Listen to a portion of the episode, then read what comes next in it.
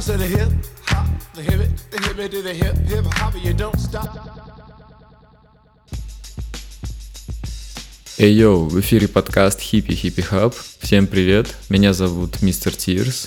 Это третий выпуск, и по сложившейся традиции я начну его с вступления, потому что мне есть что сказать. Во-первых, хочу заметить то, что слушателей стало заметно больше с момента публикации второго выпуска. Это очень круто, я в очередной раз говорю вам спасибо и никогда не устану это повторять, что благодаря вам, благодаря вашим прослушиваниям, вашим отзывам, то, что вы зовете друзей, если вы их зовете, все это помогает развиваться мне, проекту, и таким образом делать более качественный, более глубокий материал, потому что появляется мотивация, чтобы это делать, когда люди говорят тебе: ну, у тебя получается неплохо, поэтому продолжай. Это очень круто, огромнейшее вам спасибо. Еще не раз это скажу, но пока говорю в начале этого эпизода. Момент следующий. Возвращаясь к эпизоду про итоги 2022 года, я должен сказать, что я допустил две фактические ошибки. Во-первых, альбом Snoop Dogg'a B.O.D.R. это не 20-й студийный альбом, а 19-й. Я прошу прощения, я перепутал, я вычитал не ту информацию, поэтому это фактическая ошибка. И второй момент касается Мэри Джей Блайдж. Я прошу прощения, это не оговорка, потому что я всю жизнь думал, что почему-то это Мэри Джей Брайт, я не знаю почему, я не знаю, где я это вычитал, каким местом, но тем не менее, когда я обнаружил то, что я допустил грубую ошибку, меня это, так немного терзает и неудобно становится, потому что, ладно, перепутать там, не знаю, что-то связанное с акцентом, с английским языком, а тут, это как тупака назвать тубак, или что-нибудь такое, то есть из той же оперы, поэтому я, опять же, прошу прощения, это, конечно же, Мэри Джей Блайдж. В будущем я буду очень стараться не допускать ошибок, потому что это не круто, мы за качественный материал, мы за качественное повествование. Также упомяну про результаты опроса, который я устраивал насчет дополнительных материалов. Вывод следующий, ничего менять не нужно, все отлично и исправно работает, поэтому материалы будут, я буду их прикладывать, буду их искать. Если где-то не получится прикладывать прямые ссылки, я буду находить способы их заливать. И очень надеюсь, что они будут и дальше вам полезны, что вы и дальше будете узнавать новую информацию благодаря им.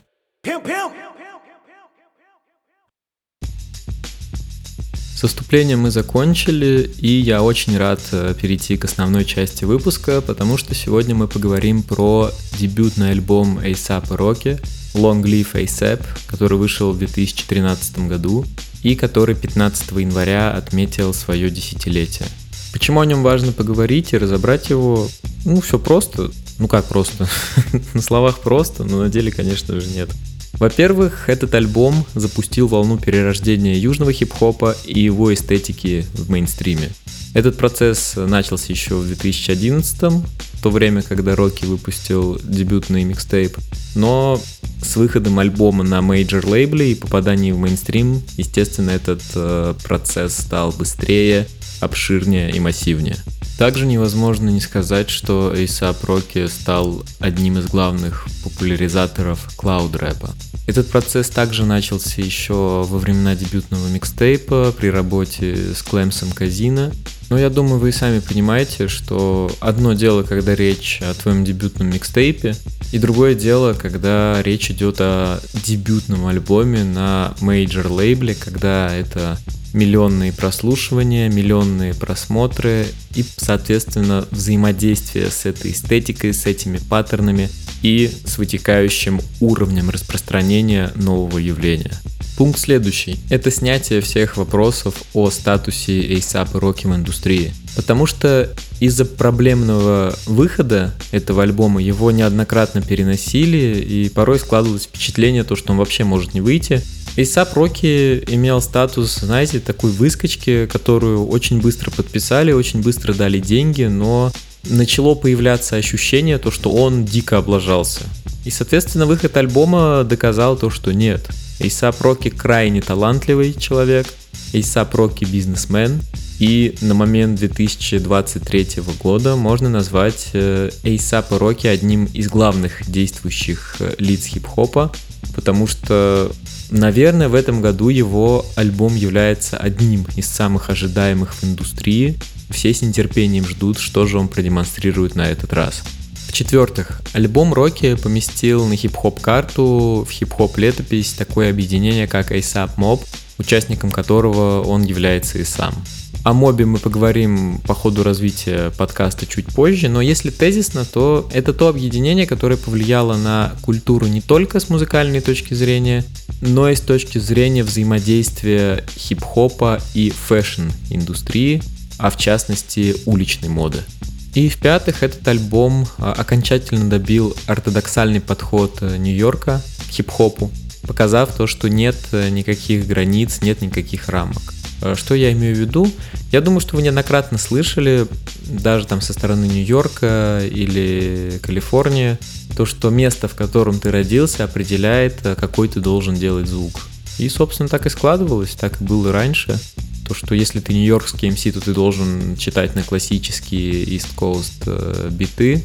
И стоит сказать то, что этот подход был разрушен по отношению к Нью-Йорку во многом благодаря A$AP Mob'у и в частности A$AP Rocky. Сначала с моментом выхода микстейпа, и этот успех был закреплен в тот момент, когда появился Long Live A$AP.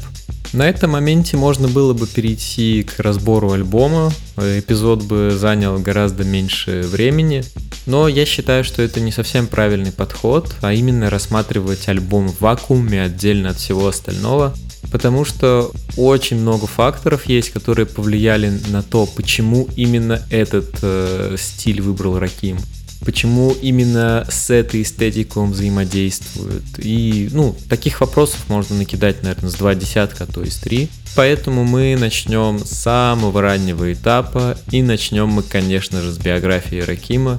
Кто он, где родился, какой была его семья, какой была его юность и все в таком духе. Понятное дело, без занудства, знаете, как когда в школе не подготовился и читаешь листочка, Раким Майерс родился 3 октября 1988 года в Гарлеме. Нет, не в таком формате. Это будет краткая выжимка, но которая будет давать понимание, что вообще из себя представляет этот человек, какие факторы на него влияли, на его развитие и на выбор его пути существования. Итак, как вы уже успели понять, настоящее имя A$AP Rocky — это Раким Майерс, и он действительно родился в 1988 году в Гарлеме.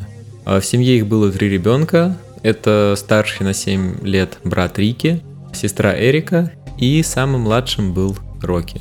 Крутейшая история связана с тем, почему их назвали именно так. Дело в том, что мама Ракима, она заядлый хип-хоп-хэд, который очень любит культуру, музыку, и в свое время, когда на пике популярности был дуэт продюсера Эрика Би и рэпера Ракима, она приняла решение назвать своих детей именно так. И что самое интересное, то что, Ракима назвали Ракимом по псевдониму, а у Эрики получилось так, то что девичья фамилия матери Блэк, и она прям получилась полноценно Эрика Би. Это крутая история. И еще есть не менее крутейший момент. В одном из интервью недавних, когда у Ракима, у рэпера из 80-х и напарника Эрика Би, брали интервью, он рассказал следующее, то что однажды, когда он был в Гарлеме, к нему вместе с коляской подошла женщина и попросила расписаться на памперсе ребенка. Когда Раким спросил, как его зовут, и она ответила, что его зовут Раким, он такой, как мой никнейм, она такая, да. Его это очень сильно смутило, но он расписался на подгузнике. И спустя время A$AP Rocky подтвердил ему то, что это была именно его мама, и расписывался на памперсе он именно ему. Меня это вообще очень сильно поразило, я не помню, где я слышал эту историю, но когда я начал искать в интернете и нашел подтверждение, я такой, о-о-о!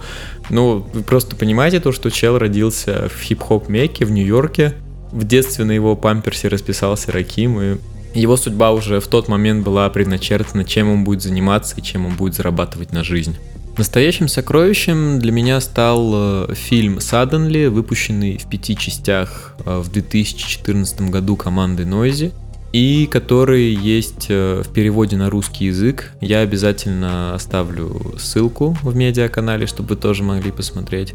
Из него я узнал очень многое. Не знаю, если вы его посмотрите, вы закроете для себя очень много моментов по A$AP Rocky. Я же пройдусь по верхам и отмечу то, что талант к рифме, талант к рэпу у него проявился уже в 8 лет. И, как он рассказывает, это произошло в тот момент, когда его старший брат начал выстукивать бит на парте и говорит: давай, Рокки, давай, зачитывай. И тот начал зачитывать, Рики с того такой: ого, нифига ты малец можешь. И с того момента Рокки начал читать рэп. Переломный момент в жизни Рокки произошел, когда ему было 12. Его отца отправили в тюрьму за наркоторговлю.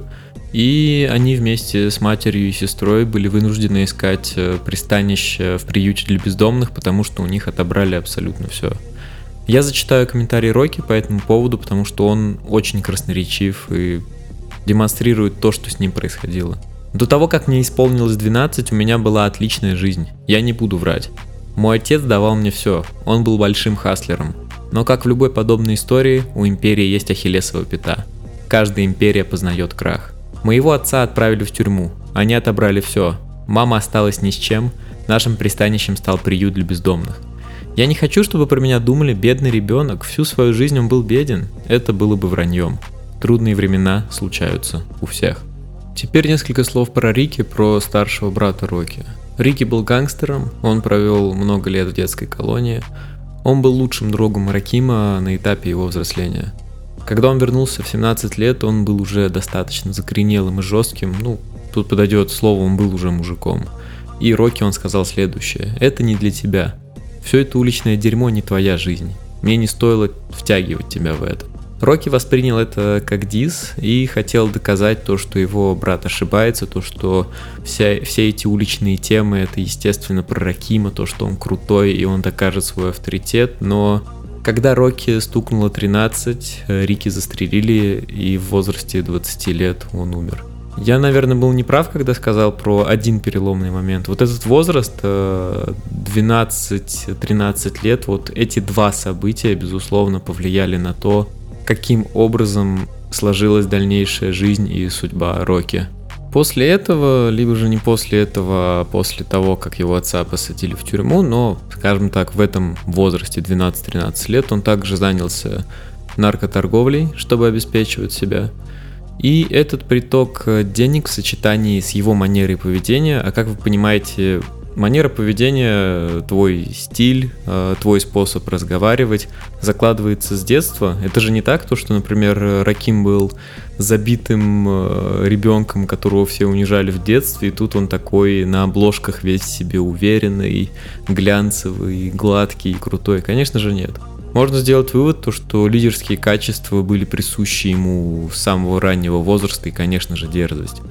И в 16 лет случился эпизод, то, что его пытался прессануть другой, более старший хаслер, и обернулось это тем, то, что он вместе с двоюродным братом, взяв стволы, пошел в дом, где обидчик жил. Как говорил сам Рокки, они были настроены просто поговорить, чтобы решить вопросы, но взяли с собой оружие. На вопрос «зачем?» он ответил достаточно, на мой взгляд, понятно и лаконично, то, что, чувак, это жизнь, ты никогда не знаешь, что с тобой может произойти, когда ты идешь на такие дела. Слово за слово разговор не получился, и Рокки либо показалось, либо так оно и было, то, что его обидчик начал тянуться за пистолетом, и Рокки начал стрелять первым. Дальнейшая судьба обидчика неизвестна, не сообщалось то, что Рокки убил его, но, тем не менее, ему предъявили обвинение в покушении на убийство и отправили за решетку. Позже из-за возраста и из-за недостаточной доказательной базы обвинения были сняты, и Рокки вышел под залог из тюрьмы. Таким образом, за решетку он впервые попал в 16 лет.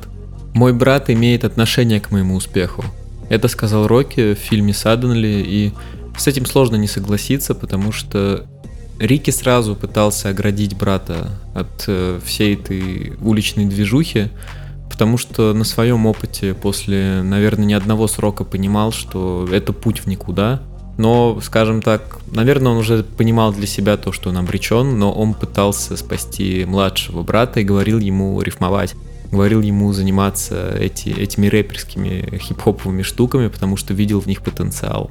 Таким образом, после заключения под стражу его отца, после убийства Рики, после собственного заключения, Рокки приходит к выводу, что со всеми этими уличными штуками нужно завязывать и нужно двигаться в легальном направлении, а именно через музыку, через рифмы, потому что у него есть к этому способность, у него есть к этому талант, и плюсом, конечно же, он чертовски харизматичен, чертовски красив. И тут мы подходим к следующему этапу биографии, когда Рокки познакомился с объединением A$AP Mob. Прежде чем мы продолжим про Рокки, я не могу не рассказать про A$AP Mob, потому что это очень важное для хип-хопа объединение. Это фундаментальное объединение для Рокки, и было бы неправильным опустить этот момент, поэтому слушайте. A$AP Mob — это объединение, которое в 2006 году основали Емс, Барри и Элс в Гарлеме. Слово A$AP — это акроним, которая в свою очередь состоит из слов Always Strive and Prosper, или на русском «Всегда стремись и процветай». Акроним автоматически становится частью никнейма, если ты попадаешь в крю. По примеру, A$AP Rocky или A$AP Yams. Здесь напрашивается сравнение с онлайн-играми. Кто шарит, тот шарит, кто сталкивался с этим. То, что если ты в какой-то командной игре попадал в клан, в банду или в какое-то еще объединение, то обычно в квадратных или в круглых скобках перед твоим никнеймом ставился тег. Я думаю, кто сталкивался, тот сразу этот момент вспомнит.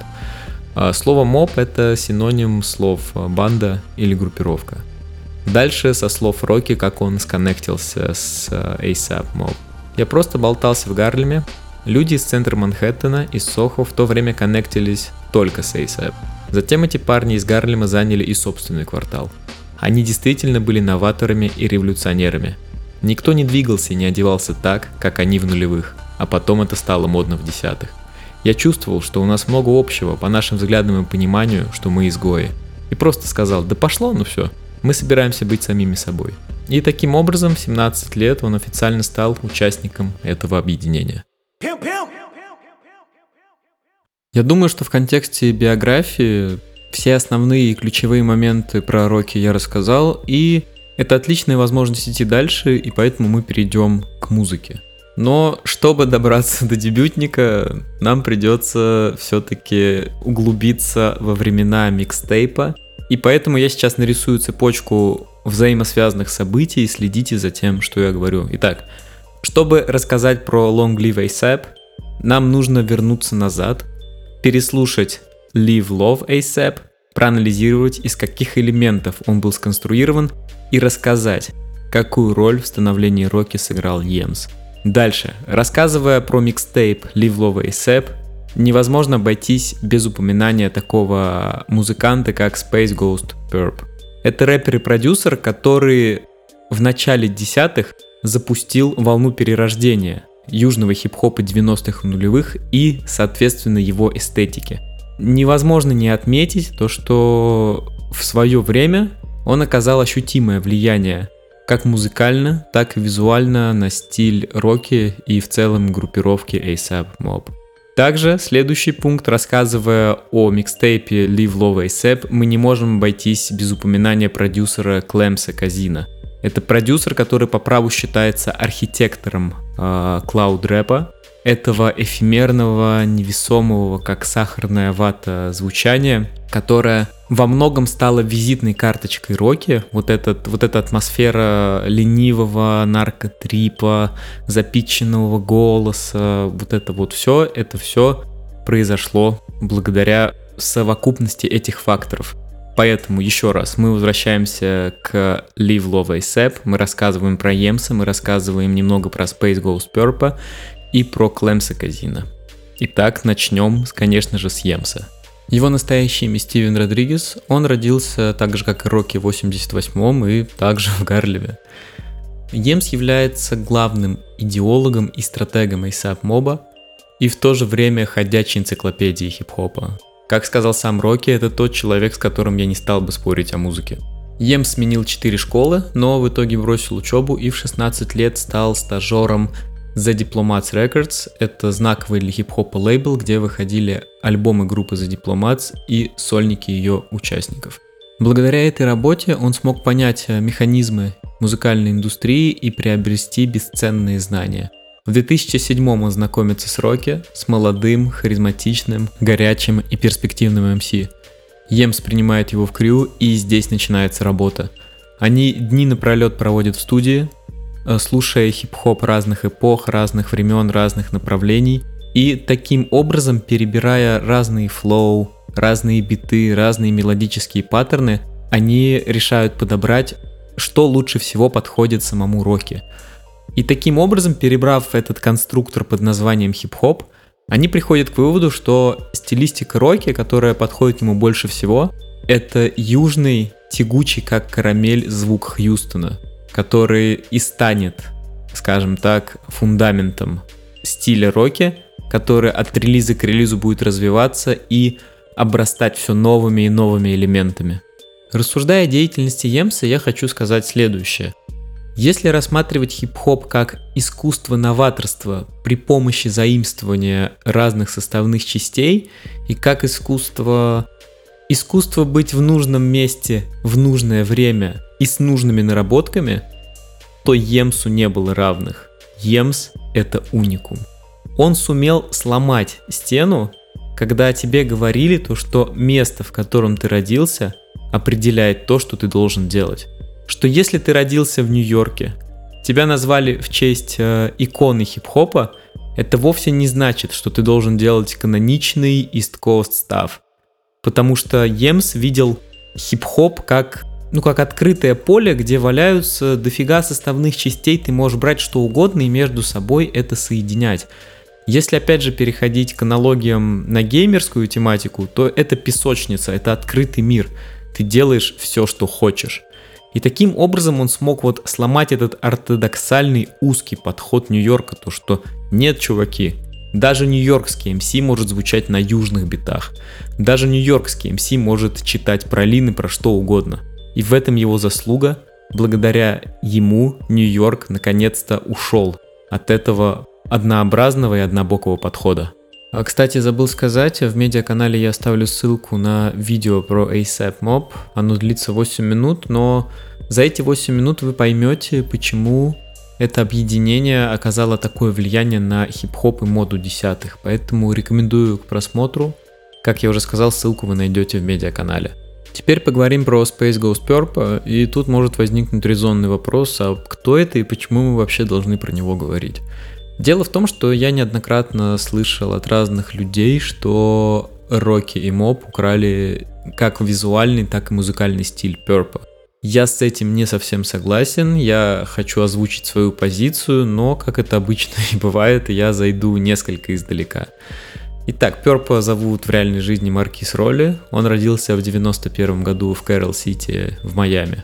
В 2008 году он вместе с двумя своими друзьями основывает объединение Raider Clan, которое, так же как и A$AP Mob, оказало немалое влияние на хип-хоп десятых.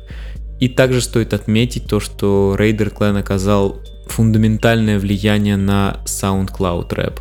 Чтобы понять стиль Purpa, необходимо послушать два его микстейпа. Это микстейп 2010 года с названием NASA The Mixtape и 2011 года Blackland Radio 66.6.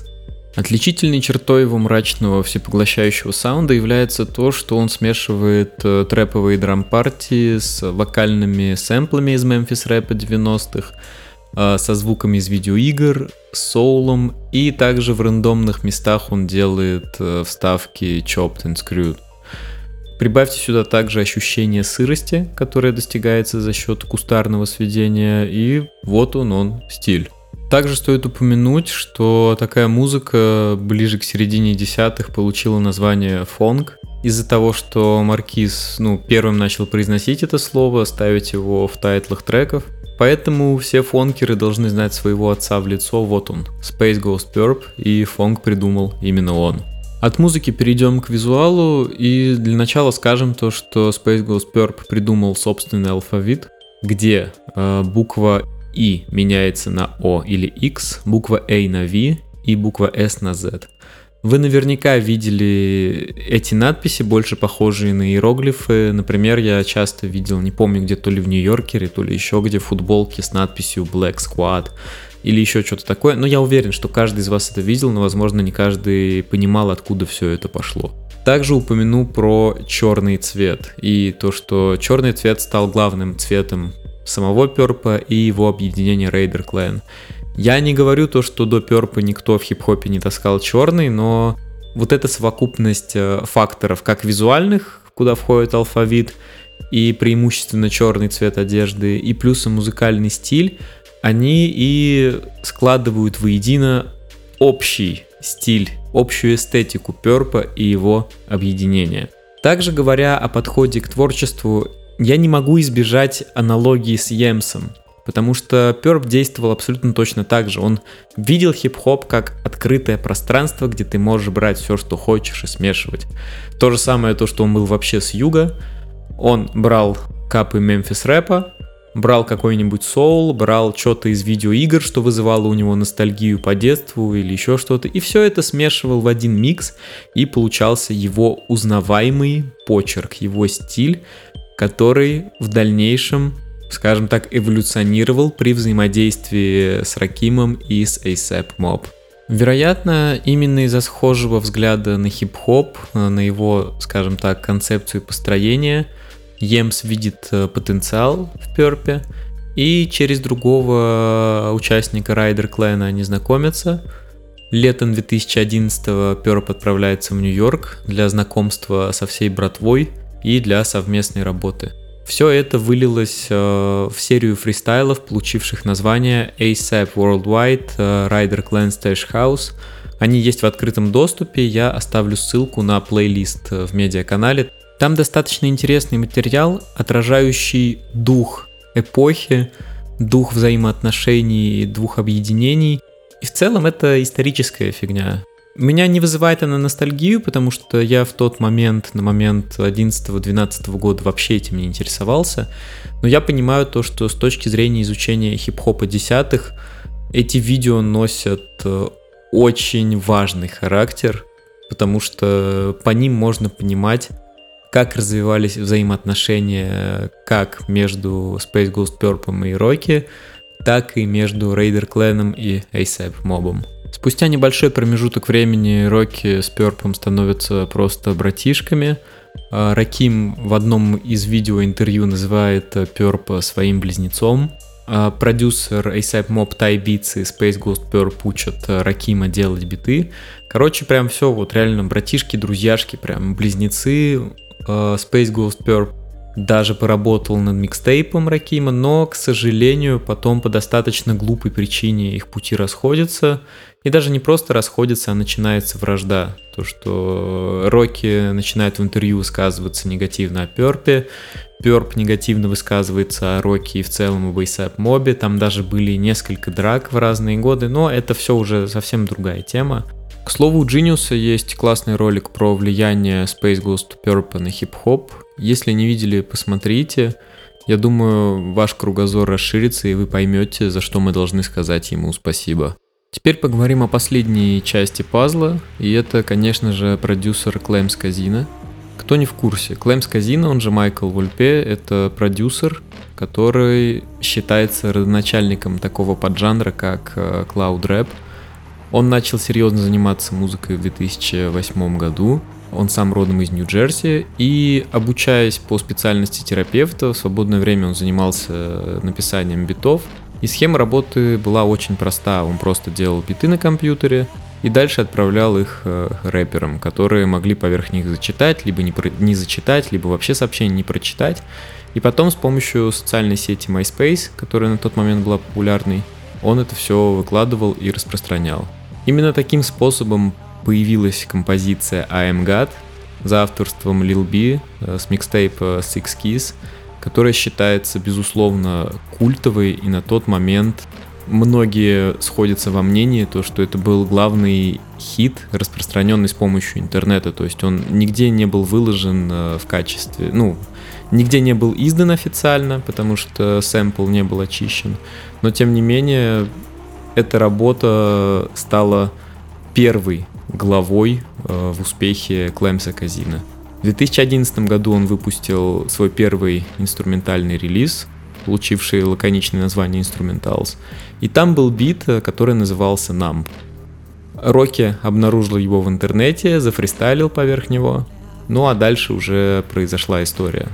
Они знакомятся с Клэмсом Казина, и этот фристайл на Numb превращается в композицию Demons, которая попала на дебютный микстейп Ракима.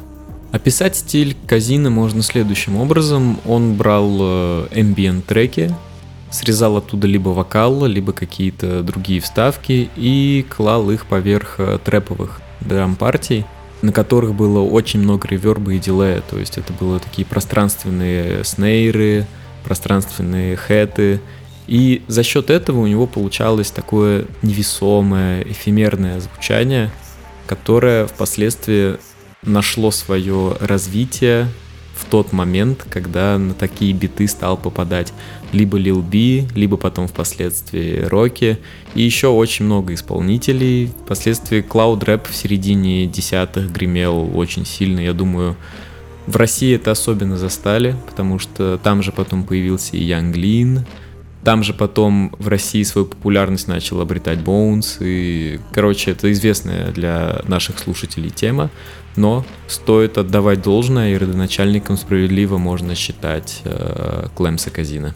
Давайте соберем этот пазл. Смотрите, у нас есть Емс. Это ходячая энциклопедия и гуру культуры, который понимает, что для достижения успеха в музыкальной индустрии нужно предложить что-то принципиально новое. Нужно сломать ортодоксальный подход, что тебя определяет место, где ты родился. У него появляется Рокки. Красивый, харизматичный как дьявол, и техничный МС, который занимается драгдилингом и понимает, что вся эта уличная жизнь не для него, он хочет из этого выбраться.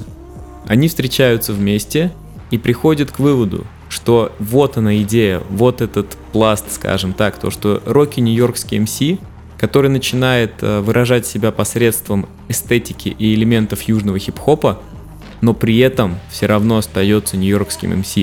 И это новая прорывная идея, над которой они начинают работать. В этот же момент происходят два параллельных процесса. В это время в Кэрол-Сити в Майами работает Space Ghost Perp, которая запускает волну перерождения южного хип-хопа в своем творчестве. И также есть Клэмс Казина, который в Нью-Джерси работает над облачным саундом, как сахарная вата, и которого случайно находит Рокки, в то время как со Space Ghost Perp знакомится Емс. И спустя время эти три процесса соединяются в один. Представили? Я вас поздравляю, мы в 2011 году, в момент выхода клипа и трека Purple Swag, и чуть позже в момент выхода микстейпа Live Love ASAP. Давайте разберем Purple Swag с точки зрения хьюстонской эстетики. Переходим непосредственно к биту. Этот бит сделан в стиле хьюстонской классики Steel Tippin за авторством Майка Джонса. Но звучит он в то же время так, как будто над ним чуть-чуть поработал DJ Screw, немножко его замедлив. Также обратите внимание то, что на протяжении трека пару раз проскакивают фразы I said. Это сэмпл с той же самой композиции. Идем дальше, лирика. Она посвящена Purple Drunk'у, Лину, он же Грязный Спрайт. Это напиток, который приготавливается следующим образом. Туда выливается кадеиносодержащий сироп, заливается газировка, чаще всего это Спрайт, и по желанию еще опускают шарик чупа-чупса. Эффект от потребления этого напитка – это чувство эйфории, легкое помутнение сознания и такая заторможенность. Далее. Олицетворением этой заторможенности стал поджанр, который называется Chopped and Screwed. Суть в чем? То, что берется любая песня, абсолютно любая, даже неважно, хип-хоп или поп, что угодно, и замедляется до 60-70 ударов в минуту. Дальше она может нарезаться, и какой-то зацикленный фрагмент может повторяться 2-3 раза. Эту технику придумал DJ Screw как раз-таки под влиянием употребления кодеинового сиропа и лина. Например, вы можете слышать этот стиль в самом начале трека, когда в бридже говорится «This is for my killers getting high on the regular». Обратите внимание на питч, на тональность, она значительно занижена, и ощущение такой заторможенности. Это все пошло оттуда, это все хьюстонские темы, и в музыкальном плане они наглядно продемонстрированы в самом первом треке роки в Purple Swag'е. Также обращу внимание на одну визуальную составляющую. Я думаю, вы обратили внимание, то что главным элементом этого клипа являются золотые накладки на зубы. Они называются грилзы, и эта тема тоже пошла из Хьюстона, с юга США. На тот момент, когда еще юг был непризнанным так называемым третьим побережьем в Америке, у них очень бурно создавалась, рождалась своя эстетика, и грилзы были одним из главных элементов такого жесткого, дорогого флекса. И, собственно, именно в качестве визуала это является главным символом клипа, когда в кадре появляется либо Рокки, либо Емс, либо девушка, которую вы тоже успели заметить, они все в грилзах. Теперь поговорим о влиянии Space Ghost Purple на дебютную работу Ракима. Что здесь сразу же бросается в глаза? Это, конечно же, тоже визуальные составляющие. Во-первых, это одежда черного цвета, которая была отличительным символом, скажем, отличительной чертой ребят из Raider Clan'а. Раньше такого за A$AP Mob замечено не было. И обратите внимание на кепку Рокки, по-моему, в конце клипа там есть слово Black, написанное с использованием алфавита, который придумал Purp. Есть еще один не совсем очевидный элемент, но я уверен, что это тоже пошло от Purp'а. В самом начале трека произносится фраза Smoke. Это сэмпл из игры Mortal Kombat, и тут стоит вернуться на несколько минут назад, когда я говорил то, что это была фишка из Space Ghost Purp'а — брать звуки из видеоигр и вставлять их в свои треки. И теперь снова про Clamsa Casino. Он спродюсировал на микстейпе 6 треков, ни у кого больше нет. Вы узнаете его из 1000, можно сказать, потому что его биты вы не спутаете ни с чьими. И таким образом получается следующее, то что его инструменталы, которые выполнены в характерном для него стиле, с фирменным почерком, они взаимодействуют с этими элементами южатины, и впоследствии появляется такая музыка, которую можно охарактеризовать как, знаете, такой ленивый наркотрип с таким все замедленным, с таким все невесомым.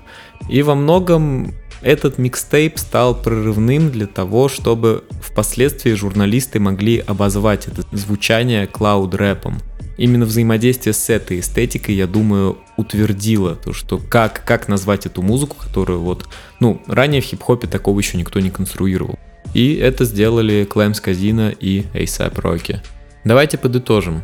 У нас было 3 параллельных процесса, которые слились воедино. У нас был человек, Емс, который обладал уникальным взглядом на хип-хоп и который понимал, что для того, чтобы выстрелить, нужно предложить что-то принципиально новое. Он взял 2 разные штуки, слепил из них единую фигуру, которая поначалу казалась всем причудливой и какой-то вообще непонятной, ни туда, ни сюда, но потом эта фигура, можно сказать, раскрылась, ее увидели с другого ракурса и такие: ого, блин, а это круто выглядит. И такой подход и есть ключ к пониманию творчества Ракима, потому что если смотреть на его дискографию, то в каждом из альбомов вы услышите заигрывание с какой-то другой эстетикой. На тестинге, например, это были заигрывания, заимствования с психоделическим роком. Но в то же время он ни на одном из своих релизов не забывал про южатину. И этот южный звук продолжал развиваться. Брались разные фишки, но он никогда не забывал, как бы это странно ни звучало, о своих корнях. В конце этого раздела я хочу дать свой ответ на следующий вопрос. Можно ли сказать, что Рокки и A$AP Mob украли эстетику и стиль Space Ghost Purp'а и, соответственно, объединение Raider Clan? Мой ответ – нет. Во-первых, потому что еще до встречи с Purp'ом Емс и Раким нащупали то, с чем они будут в будущем работать, а именно с южными штуками. которые они будут подавать под нью-йоркским соусом. Этот процесс был запущен, и я думаю, что Space Ghost Purp не мог оказать прям, знаете, фундаментального влияния. Я считаю, что их встреча, их коннект — это событие, когда в одном месте собрались безумно талантливые люди с новаторским подходом, но пути которых, к сожалению, по глупой причине разошлись. Были ли элементы заимствования? Конечно, были. Камон, это же хип-хоп, это и есть искусство заимствования. Здесь нет никаких сомнений, то, что Rocky и Емс что-то переняли от Purp'а, возможно, Purp что-то перенял от Моба и Емса того же, но мы об этом не узнаем, потому что A$AP Mob и Rocky возвысились, добрались до вершины мейнстрима, в то время как Space Ghost Purp остался в глубоком андерграунде, и у него сейчас множество проблем, у него осталось не так много фанатов из-за его высказываний, из-за его провокаций, в целом из-за того, что он нездоров. Также напрашивается вопрос, почему у Purp'а не получилось, в то время как у Rocky получилось. Тут ответ простой, на мой взгляд. У Rocky был Емс, в то время как Purp был и сам себе режиссер, и сам себе лидер, и сам себе полководец. У него не было того человека, который видел, как его карьера должна развиваться. И тут напрашивается аналогия футбольная про Пепа Гвардиолу и Месси. Дело в том, что в одном из недавних интервью, когда Пеп Гвардиола рассуждал про свою работу в Барселоне, выдающуюся тренерскую деятельность, у него спросили, как у тебя это получилось, и ответ был до простого лаконичен. Мне просто повезло, потому что у меня был Месси. И точно так же Rocky также повезло, потому что его сопровождал такой гуру и такая светлая голова, как Емс. Мы стремительно перемещаемся в 2012 год и оказываемся в преддверии выпуска Long Live A$AP. Rocky подписал контракт с лейблами RCA и Polo Grounds на $3 миллиона, и все от него ждут пластинку. Мы же начнем с промо-кампании, которая временами была похожа на остросюжетное кино, и временами казалось, что лейбл сливает Rocky с его альбомом, потому что, было очень много переносов и очень много нехороших разговоров вокруг пластинки. Давайте по порядку. 16 апреля выходит лид-сингл под названием «Голди». В это время Rocky и Кендрик Ламар находятся в туре с Дрейком, выступая у него на разогреве. Появляется первая дата выхода альбома, это 4 июля. Дальше, 4 июля альбом не выходит, и называется новая дата, теперь это 11 сентября. 11 сентября выход тоже не состоялся, и новая дата 31 октября, одновременно Хэллоуин и одновременно годовщина выхода дебютного микстейпа. 24 октября в сети появляется второй сингл с альбома, получивший название Fucking Problems. О его составе, о содержании мы поговорим ниже, когда непосредственно затронем трек-лист. 31 октября альбом опять же не выходит, и дата сдвигается уже на первый квартал 2013 года. Rocky объяснял это тем, что все эти переносы связаны с тем, что очень много времени уходит на очистку сэмплов, от которых он не готов отказаться в рамках работы над этим альбомом, в рамках своего творческого видения. И поэтому, чтобы все было легально, все было по закону, нужно ждать, пока все юридические тонкости будут улажены. Дальше, 4 декабря, вместе с выходом клипа на Fucking Problems, объявляется еще одна дата, которая, спойлер, становится окончательной. Это 15 января 2013 года. Но в середине декабря альбом сливают в интернет в полном виде. Rocky в курсе об этом, и комментарий его был следующий. Конечно, я должен быть бизнесменом, но прежде всего я художник. Альбом слили, и я оставлю это на усмотрение моего лейбла, на который я полагаюсь и которому я доверяю. Это деловой аспект. Я сделал свою творческую часть, вам она нравится, и это все, о чем я волнуюсь. Я просто хочу поблагодарить тех, кто по-прежнему ждет официального релиза. Далее, 21 декабря выходит заглавный и одноименный с альбома сингл, соответственно Long Live A$AP, спустя пару дней появляется клип. 11 января уже в 2013 году выходит третий сингл с альбома, совместка со Скрилексом и диджейским коллективом Birdie Nam Nam под названием Wild for the Night. И, наконец-то, 15 января выходит альбом Long Live A$AP в двух версиях, классической и расширенной, куда попадают 5 дополнительных треков. Несмотря на слив альбома, несмотря на многочисленные переносы, что могло в каком-то смысле сказаться на репутации Рокки, что он мог из перспективного новичка перейти, знаете, в разряд выскочек, которых сливает лейбл, и что от него уже ничего ждать не стоит. Но, несмотря на это, альбом выходит, и он дебютирует на первом месте в чарте Billboard 200 и показывает результат 139 тысяч копий, проданных за первую неделю. На момент октября 2019 года альбом имеет уже 2 платины, то есть и копий продано в количестве 2 миллионов. Несколько слов про обложку. Ее создал дизайнер Джо Перес. И также необходимо отметить, что креативным директором пластинки назван Вирджил Абло. Ему также принадлежит идея для клипа Fashion Killa. И еще стоит отметить то, что он был, участвовал в создании декораций на ранних шоу Рокки, которые предшествовали выходу альбома. Особо внимательные слушатели и поклонники Рокки заметят то, что на обложке он обернулся в американский флаг. И здесь есть 2 отсылки, предполагаемые. Во-первых, это может быть референс к дебютному микстейпу Live Love ASAP. Но также кто-то говорит, что это может быть отсылка к альбому Outkast Stan Konia. Мы не узнаем, наверное, никогда наверняка, но я думаю, что более логичным здесь выглядит отсылка к дебютнику все-таки. Теперь к названию. Фраза «long live» переводится как «да здравствует». Например, «long live the king» — «да здравствует король».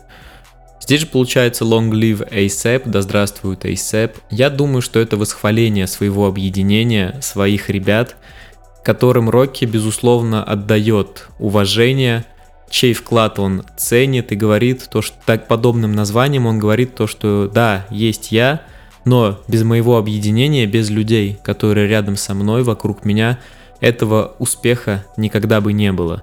Я думаю, что это так. Также, когда я начал размышлять, как это еще можно перевести, я нашел толкование, то, что long live можно перевести как «живи долго» в некоторых случаях.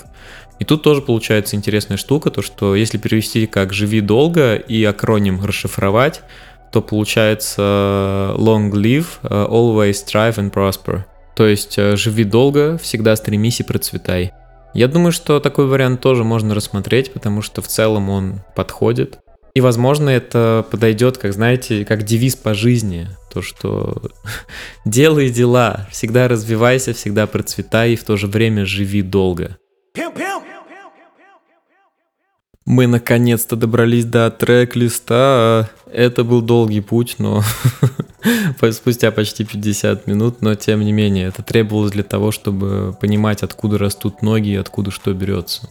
Трек-лист я рассмотрю так же, как я это делал с Фредди Гибсом, по той же схеме, то что, напомню, есть треки, которые образуют каркас альбома, и есть треки, которые усиливают тот или иной элемент. Начнем, конечно же, с каркаса, и тут на очереди заглавный трек «Long Live ASAP», который открывает этот альбом. Если вы переслушаете или если вы помните, то начинается он с раскатов грома.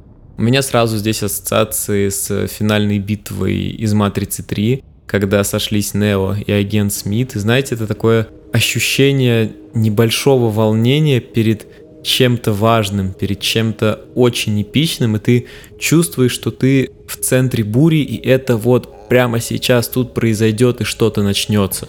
Гром затихает, начинается инструментал, а затем вступает Рокки и расставляет все точки над «и» в первых 2 строчках. Я думал, что, вероятно, умру в тюрьме. Я выбираю только изысканных девушек. У меня не было даже горшка, куда бы я мог помочиться. Теперь моя кухня полна посуды. Размышления Рокки о смерти в тюрьме возникают не на ровном месте, потому что, как я уже говорил, сначала его отец отправился за решетку за наркоторговлю, затем его брат, которого после освобождения убили, и наверняка не один кореш, с кем он тусовался на районе. И тут как бы у тебя в голове не остается выбора. Если твой отец был в тюрьме, твой брат был в тюрьме, то что остается тебе при условии, что ты двигаешься абсолютно так же? Ты также торгуешь наркотиками, ты стреляешься с другими типами, и дорожка просто тебе подсвечена, добро пожаловать в тюрьму, но самый лучший момент здесь то, что Рокки сумел с этого пути свернуть и найти что-то другое, легальное, что позволило в корне изменить его жизнь. Дальше идут строчки про горшок и затем про гору посуды. На Genius я нашел интересное толкование с отсылкой на старую английскую фразу, что ты беден настолько, что у тебя даже нет горшка, куда ты можешь помочиться, у тебя нет туалета, то есть у тебя нет абсолютно ничего. И в противовес этому Рокки заявляет то, что теперь на его кухне полно посуды. И это же иллюстрируется в клипе, там, если обратите внимание, на экранах в момент этих строчек появляются фотографии с горой грязной посуды на кухне. Теперь перейдем к хуку. Те, кто сказали, что ты не можешь жить вечно, солгали. Конечно, я живу вечно. Я вечен. Я буду жить долго. Ты даже не сможешь отрицать мою мощь. Я вечен. Я буду жить долго. С этим хуком отлично коррелирует фраза, которая часто у нас встречается, то, что человек жив, пока жива память о нем. Таким образом, Рокки абсолютно прав, даже когда он умрет, его музыка никуда не денется. В контексте истории хип-хопа 2010-х он всегда будет упоминаться одним из первых. И, конечно же, еще я хочу пожелать всем нам такую же уверенность, как у Претти Флака, чтобы утверждать в самом начале своего пути, когда у тебя вышли только 2 релиза, что ты вечен, что твоя музыка будет вечной. Но, собственно, в чем он не прав? Прошло уже сейчас 10 лет, а он до сих пор не просто на плаву, он до сих пор в авангарде. И все ждут его новый альбом, поэтому желаю всем такой же уверенности, в том числе и себе. Теперь поговорим про второй куплет, точнее про его окончание. Там Рокки рассказывает про жизнь в Гарлеме и говорит следующее. «Место, где стреляют без разбора. Скорые и гробовозки. Дети, которые не справились, не смогли выжить. Вы бесполезны. Незнакомцы меня нервируют. Кто это подглядывает за мной в окно с пистолетом у занавесок?» Собственно, здесь все достаточно понятно. То, что Рокки описывает образ жизни Гарлема. То, что здесь стреляют без разбора, здесь не задают вопросов. Если есть какие-то сомнения, какие у тебя намерения, сразу достают ствол и начинают палить. Также он говорит то, что ему нисколько не жаль людей, которые не смогли из этого выбраться, которых убили, которые снаркоманились или попали в тюрьму. И здесь он говорит, наверное, прежде всего о главном законе природы, то, что выживает сильнейший. Тот, кто не смог, значит, не повезло тебе, не получилось. И также в конце он говорит о том, то, что этот образ жизни, наверное, будет всегда преследовать его, то, что он всегда будет обращать внимание на незнакомцев. Вероятно, они всегда будут его нервировать. И в этот же момент он рассуждает то, что прямо сейчас за его окном может кто-то стоять с пистолетом и подглядывать. Возможно, это паранойя, возможно, так есть на самом деле, но все сводится к одному. Всегда смотри в оба и всегда прикрывай свою спину. Никогда нельзя расслабляться. На очереди у нас Голди, и, конечно же, это один из важнейших треков в дискографии Ракима, потому что это первый трек, последовавший после выхода дебютного микстейпа. Это лид-сингл с альбома, демонстрирующий лайфстайл Рокки, демонстрирующий его творческий подход и эстетику его творчества. Две интересные истории связаны с этим треком. Во-первых, продюсер Хитбой рассказывал то, что этот бит предназначался изначально для Jay-Z, но в итоге ушел к Рокки. Я, кстати, сейчас задумался, вообще это, наверное, интересная тема для подкаста, то, что есть множество примеров в хип-хопе, когда один бит предназначался для одного артиста, но попадал к другому и становился просто мега-хитом. Мне на ум приходит Codeine Crazy, мне на ум приходит Humble и ну и вот сейчас даже Голди. Короче, я подумаю об этом, возможно, это реально будет интересной темой. Вот. И второй момент, то, что, вероятно, название этого трека связано с фильмом «Сутенер» и с его главным персонажем, которого звали Голди.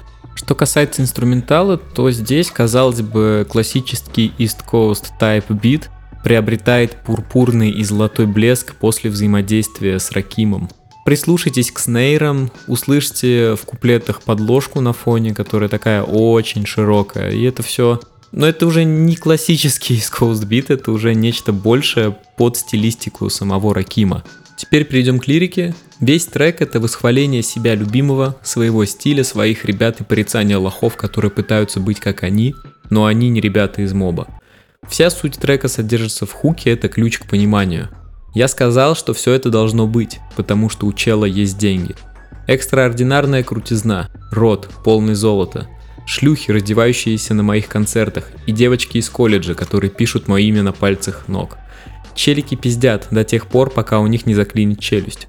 Ствол у твоей башки заставляет тебя заткнуться. Отрываюсь как ковбой или рок-звезда. Каждый строит из себя крутого, пока не столкнулся с реальными проблемами. Двигаемся по трек-листу дальше, и на очереди у нас композиция Hell. Почему она здесь? Потому что это один из двух треков, который спродюсировал Clam's Casino. А я хочу отметить вклад Clam's Casino как в этот альбом, так и в целом в развитие карьеры Рокки. Здесь содержатся, на мой взгляд, очень проницательные строчки от самого Ракима и также жизнеутверждающий, мотивирующий и очень красивый припев от исполнительницы Санти Голд. Обратимся к 4 строчкам из первого куплета. Катаемся по правилам, скоро я буду соблюдать их. Следи за ситуацией, мы подкованные пацаны. Я знаю, что если ты выживаешь при помощи оружия, то от него же и умрешь. Касательно строчек про соблюдение правил, я думаю, что здесь Раким намекает, что они с братвой прекрасно подкованы в области законодательства и знают, где и когда какими законами можно пренебречь, а где, безусловно, нельзя, какие законы являются, знаете, своего рода красными линиями, при нарушении которых, у тебя 100% будут проблемы. И, конечно же, мысль про оружие, которое в твоих руках, я думаю, что она связана с прошлым Ракима, с его прошлым образом жизни, с нелегальными деньгами, с нелегальной деятельностью, потому что он все это с самого юношества видел своими глазами, как это происходит. И что если в один день пистолет в твоих руках, то в следующий момент или в любой абсолютно момент этот пистолет может быть направлен уже против тебя, и жертвой окажешься ты. Теперь про припев в исполнении Санти Голд. Забираю свои деньги и двигаюсь строго вперед. Они отсчитывают каждый день. Долго ждут меня. Тебе известен твой путь? Куда ты сейчас направляешься? Я хочу все. И это не займет у меня много времени. Безусловно, я бы окрестил этот припев как припев про целеполагание и планирование.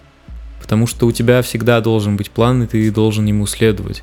Тоже касается и Ракима. Потому что у них с Емсом план уже был, плюс-минус очерчен в период 2007-2008 года, и на протяжении стольких лет кирпичик за кирпичиком они двигаются и постепенно достигают цели. И вообще не возникает сомнений, что при таком подходе, при таком серьезном и основательном подходе, они действительно совсем скоро смогут получить все, чего они только пожелают.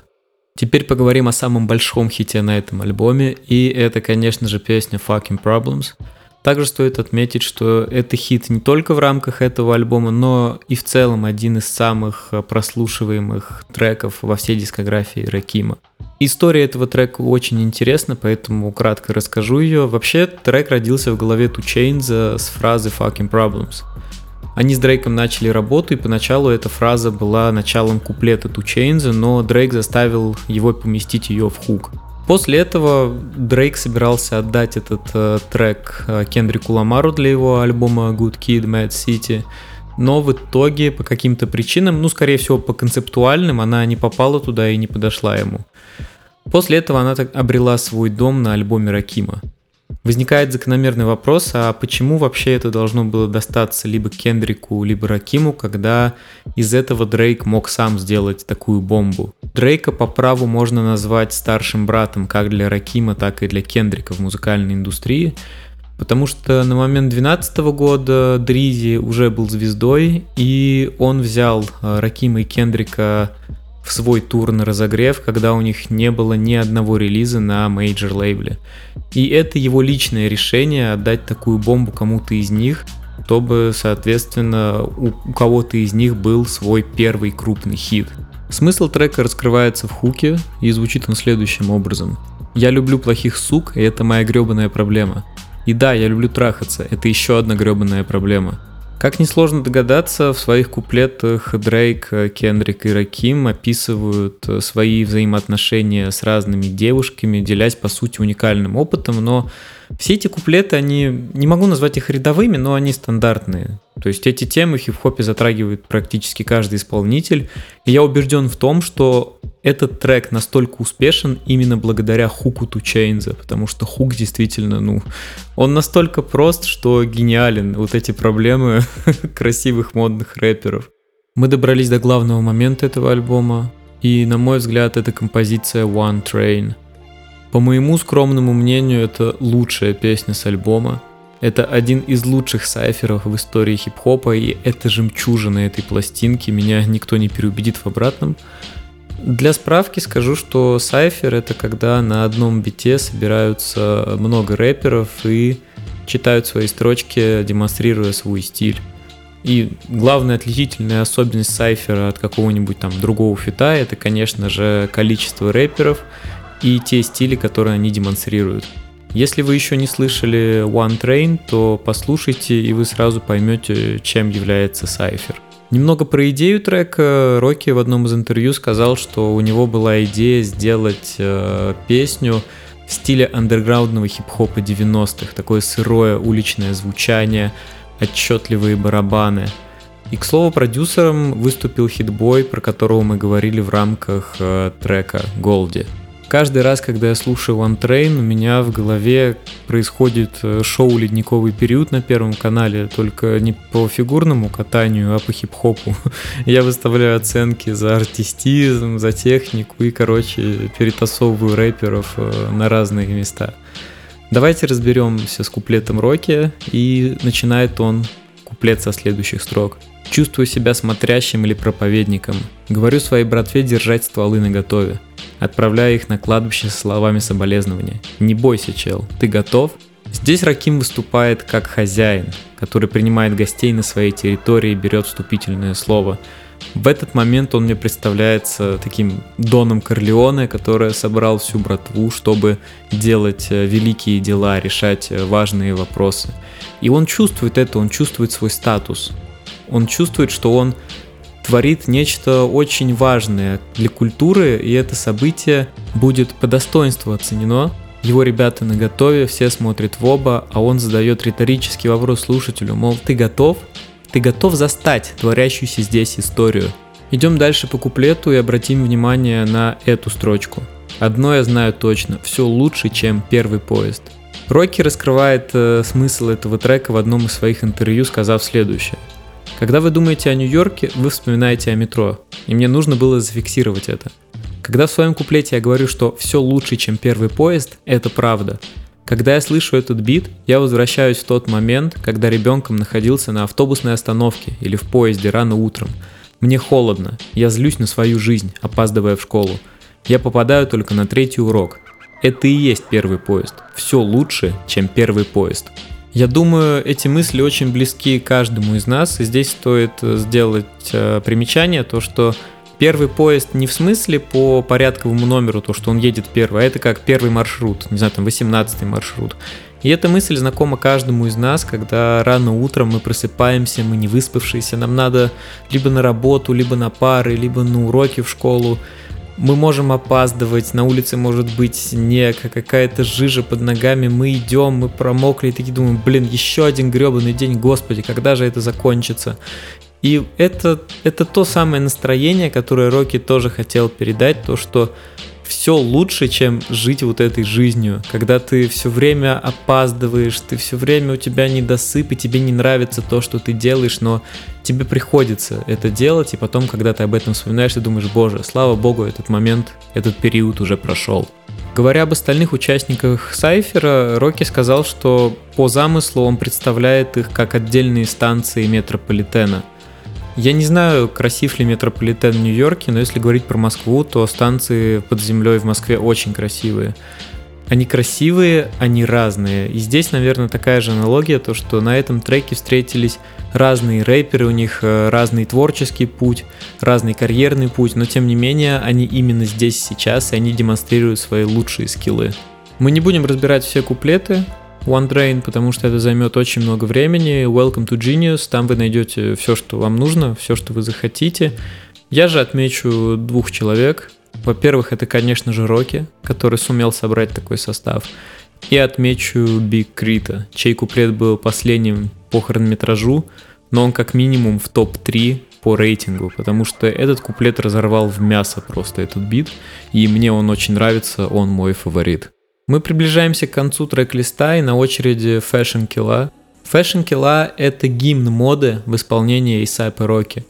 Можно сказать, что он практически в каждом своем куплете указывает бесконечное число брендов, о том, какой он стильный мазафакер, но именно здесь это декларация, где Рокки перечисляет просто бесконечное число брендов и заявляет, что его избранница должна шарить за моду и шмотки не хуже, чем он сам. В этом контексте пророческим выглядит клип, где одну из главных ролей сыграла Рианна, и исходя из нынешних событий в личной жизни Рокки, а я напомню то, что Рианна стала матерью его ребенка, то это действительно выглядит сейчас пророчески, если отмотать время назад. Также эта песня — это отличная возможность немного рассказать про фэшн-активность A$AP Moba, а в частности про A$AP и Барри. Потому что если Емс был сконцентрирован на музыке, то Барри, он стал главным чуваком по шмоткам в мобе, и это вылилось в то, что был создан бренд Vilon. Я думаю, вы слышали о нем, есть несколько треков, которые посвящены этому бренду. У них были коллабы с Nike, с Off-White и с другими брендами, и в целом на момент середины, конца десятых Vilon в культуре уличной моды был в авангарде. Это был значимый бренд под предводительством A$AP и Барри. И также еще стоит отметить непосредственно личное достижение Рокки в фэшн-индустрии. То, что он стал первым чернокожим мужчиной, кто стал, извините за тавтологию, лицом модного дома Dior. Он первопроходец, он первый афроамериканец, кому удалось достичь такого статуса. Мы добрались до последнего элемента каркаса, и это композиция Suddenly. Здесь передо мной был сложный выбор, я выбирал между ней и песней Phoenix, но все-таки остановился на Suddenly, потому что, на мой взгляд, она более подходит как завершающий штрих, как заключительный элемент этого каркаса. Против Phoenix я ничего не имею, но чисто субъективно мне Suddenly ближе как музыкально, так и лирически. Интересная деталь заключается в том, что Suddenly — это первый бит, который самостоятельно сделал A$AP Rocky вместе со своим диджеем Гектором Дельгадо и продюсером Тай Битсом. Есть даже видео, я нашел, я оставлю ссылку в медиаканале. Пусть вас не смущает то, что в кредитах на Genius указан Rocky как сопродюсер многих треков, но тем не менее есть такое подтверждение. Suddenly — это также по совместительству заключительная композиция трек-листа, классической версии альбома, и это можно назвать треком кульминации, когда Раким оборачивается на 180 градусов и осознает, как внезапно к нему и к его братве пришел успех, к нему, к A$AP Мобу, вообще ко всем причастным, скажем так, и он удивляется, в этом треке он вспоминает все, что с ними происходило, процесс их взросления, как он начал рифмовать. И, на мой взгляд, наиболее интересными строчками являются следующие в этом контексте. Были перестрелки, один ствол, две обоймы. Из одной положили двоих, всего 4 детишек, но один выжил. 3 убиты, но один убежал. В одного не попали, значит он настучит. И так каждый день, мы к этому привыкли. Прибавь это ко всему остальному и прикинь своей тупой башкой. Не рассматривай меня как думающего чела, это неосознанный рэп. Нахуй эту осознанность, мой автомат задвинет все твои мысли. Я делаю это для моей культуры, монеты в диване. Мама смотрит опру, папа на кухне размешивает соду. Сначала Рокки словами рисует картину, которую наверняка видел неоднократно с убийством его сверстников в ходе разборок.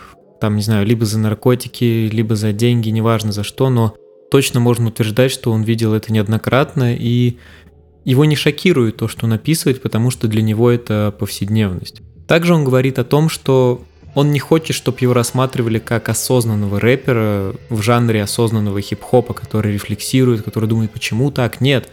Он просто фиксирует, он, знаете, как гетто-журналист. Он фиксирует то, что с ним происходило всю его юность и всю его, наверное, взрослую жизнь, что он жил в гетто. И еще я хочу отметить маленькую деталь, которую, возможно, не все обращают внимание, но она очень говорящая. Я бы назвал это, знаете, повседневная картина взросления. То есть последние строчки, которые я прочитал: «Мама смотрит опру, папа на кухне размешивает соду». Здесь речь идет про ток-шоу Опры Уинфри. Это смотрит его мама, в то время как отец на кухне варит крэк. И знаете, такая картина повседневности, картина рутины, наверное, каждый вечер, потому что его отец был достаточно крупным наркоторговцем, и это запечатлелось в сознании Рокки, и он подводит это как, ну, это символ его взросления, символ его жизни в гетто. Дальше, наконец-то, случается дроп, трек набирает скорость, и Рокки уже в этот момент начинает рассказывать в противовес тому, что было, что с ним происходит сейчас. То, что у него есть все блага, которые ему нужны, у него есть статус, он может заниматься музыкой, и вообще он очень крутой для всех своих сверстников, кто так и остались на улице, кто так и остались барыжить. И после этого следует аутро, которое раскрывает, на мой взгляд, всю концепцию и весь этот трек. И звучит оно следующим образом. Все изменилось, чел. Все это было будто вчера. Времена были убогими, а сейчас мне хорошо. Я могу лишь благодарить Бога. Внезапно все перед глазами изменилось, застав меня врасплох. Теперь давайте я скажу несколько слов про треки, которые не вошли в каркас, но про которые тоже надо сказать, и, конечно же, про делюкс-версию. Я не включил в каркас Pussy Money Weed, совместку со Schoolboy MQ. Она мне нравится, она достаточно кочевая, но она именно носит развлекательный характер. Она не, я опять же повторюсь, те треки, которые не попали в каркас, не значит, что они плохие. Они дополняют, вот, например, Pussy Money Weed отлично дополняет Fucking Problems, и она мне тоже нравится. Дальше, композиция Level, это второй трек, который спродюсировал Clams Casino, он тоже классный, но он дополняет Hell. Hell все-таки более раскрывающий в контексте альбома. Дальше идет Pain. Pain мне вообще не зашел, мне не нравится этот трек, я особо его не слушаю. Ну, я читал, разбирал, но он мне особо не зашел, и вообще я бы его убрал даже. Дальше Wild for the Night. Это классный трек, это классный эксперимент, когда дабстеп сталкивается с хип-хопом, и получается, знаете, такая гремучая смесь. И это вот трек для тусовок летней ночью, просто для бесконечных, когда ты танцуешь в поте лица, реками льется алкоголь, что-то еще, и это крутой трек, мне он тоже очень нравится. И, конечно же, Phoenix, в котором Рокки рассуждает вообще о своем существовании, о цели своего существования, он задумывался о самоубийстве, он проводит параллели с Куртом Кобейном и с другими личностями. Также рекомендую посмотреть клип на эту композицию, он, наверное, это самый кинематографичный клип, который снят в рамках альбома Long Live A$AP. Теперь про Deluxe. В Deluxe попали, получается, 5 композиций. Это Джоди, это Ghetto Symphony, совместка с Gunplay'ем и Ferg'ом, Angels, I Come Apart, совместка с Florence Welch, это солистка группы Florence and the Machine, и ремикс на Purple Swag при участии Bunny B, Paul Walla и Killa Kailion. Еще также есть эксклюзивный ремикс для тех, кто сделал предзаказ на трек Pretty Flaco, где приняли участие Gucci Mane, Waka Flocka Flame и Pharrell Williams. Примечательно, что этот бит создал Space Ghost Perp. Теперь давайте поговорим о продюсерах, которые работали над этим альбомом, и начнем мы с австралийского дуэта FNZ, обладателей Грэмми, которые работали с Дрейком и со многими звездами первого эшелона. Дальше это Джим Джонсин, продюсировал Дрейк, Бейонсе и других рэп-артистов тоже первого эшелона. Хитбой, обладатель Грэмми, работал со всеми значимыми хип-хоп-артистами этого и предыдущего поколения. Это глыба культуры, это глыба хип-хопа. Дальше, канадский композитор Нихил Ситарам, он обладатель Грэмми, он спродюсировал, например, Swimming Pools Кендрика Ламара. Следующий, T-, тоже спродюсировал Swimming Pools, а еще, например, Middle Child Джей Кола и достаточно много работ в дискографии Дрейка. Clams Casino, ну, в представлении не нуждается. Продюсер 40, это штатный продюсер Дрейка, который спродюсировал God's Plan, Hotline Bling и еще кучу хитов Дрейка. Также сам Дрейк, он записан в кредитах к треку Fucking Problems. После этого Skrillex, тоже в представлении не нуждается. Гектор Дельгадо, это штатный диджей Рокки, его звукоинженер, он спродюсировал и помог спродюсировать огромное количество работ в дискографии Рокки. Дальше Danger Mouse, это участник дуэта Gnarls Barkley, он спродюсировал как раз таки трек Phoenix.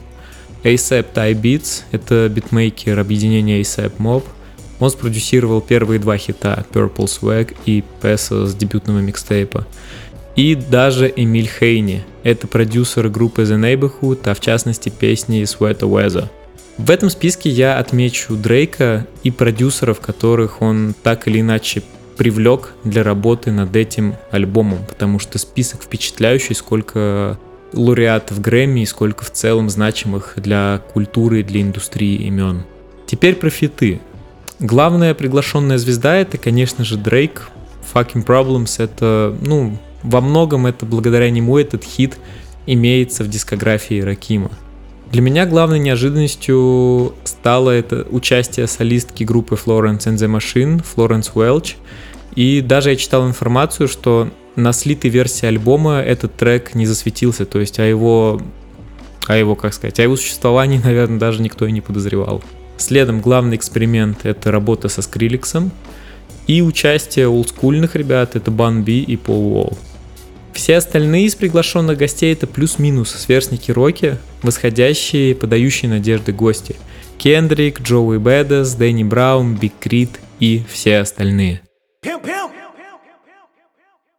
Последнее, о чем скажу в рамках разбора этого альбома, это, конечно же, клипы.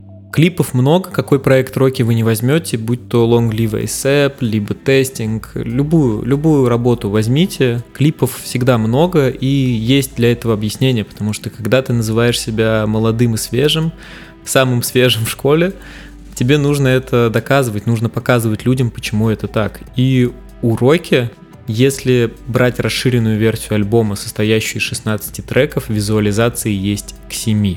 То есть, считайте, почти половина. Поэтому... И это клипы, знаете, не то чтобы на коленке какие-то уличные темы на одну камеру. Нет, это серьезные работы, каждая из них — это работа заслуживающего внимания. Где-то это работы, отражающие лайфстайл роки, где-то это просто, скажем так, клипы, где показывается, как тусуется он и его братва, а где-то это кинематографичные работы по типу «Феникса». Так что, если не видели, тоже рекомендую ознакомиться, это достаточно интересный материал. Что ж, осталось сделать выводы, мы все разобрали, что хотели. Наверное, выводы — это самое сложное, на мой взгляд, потому что альбому нужно присвоить какой-то статус. Для меня, наверное, я скажу, что это классика. Это классика хип-хопа 2010-х. Этот альбом оказал большое влияние на то, как хип-хоп будет двигаться на протяжении десятилетия. И, возможно, если вы тоже будете копать, вы заметите, что многие последующие релизы в мейнстриме, которые использовали трендовый звук, они что-то брали от этого альбома. Или даже если копать глубже, от микстейпа, от южной эстетики, то, что привнес Раким. Что ж, пора закругляться, выпуск и так получился, пока это самый длительный выпуск, который я делал. Я надеюсь, что вы узнаете что-то новое из того, что я рассказал. Спасибо всем, кто дослушал до этого момента, потому что это был непростой путь, учитывая, сколько я всего решил рассказать за один выпуск, но тем не менее, я люблю копать глубоко, мне нравится раскладывать все по полочкам. Поэтому, если вам понравилось, ставьте там реакции, пишите комментарии, рассказывайте друзьям об этом. Все-таки это относительно, в контексте культуры, это можно сказать относительно свежий релиз, это не что-то из нулевых, 90-х. Это вот прям альбом, который отметил только 10 лет. Поэтому, надеюсь, вам правда понравилось, я очень старался, и увидимся в следующих выпусках, не только увидимся, но и услышимся. Всем пока, всем удачи и всего доброго.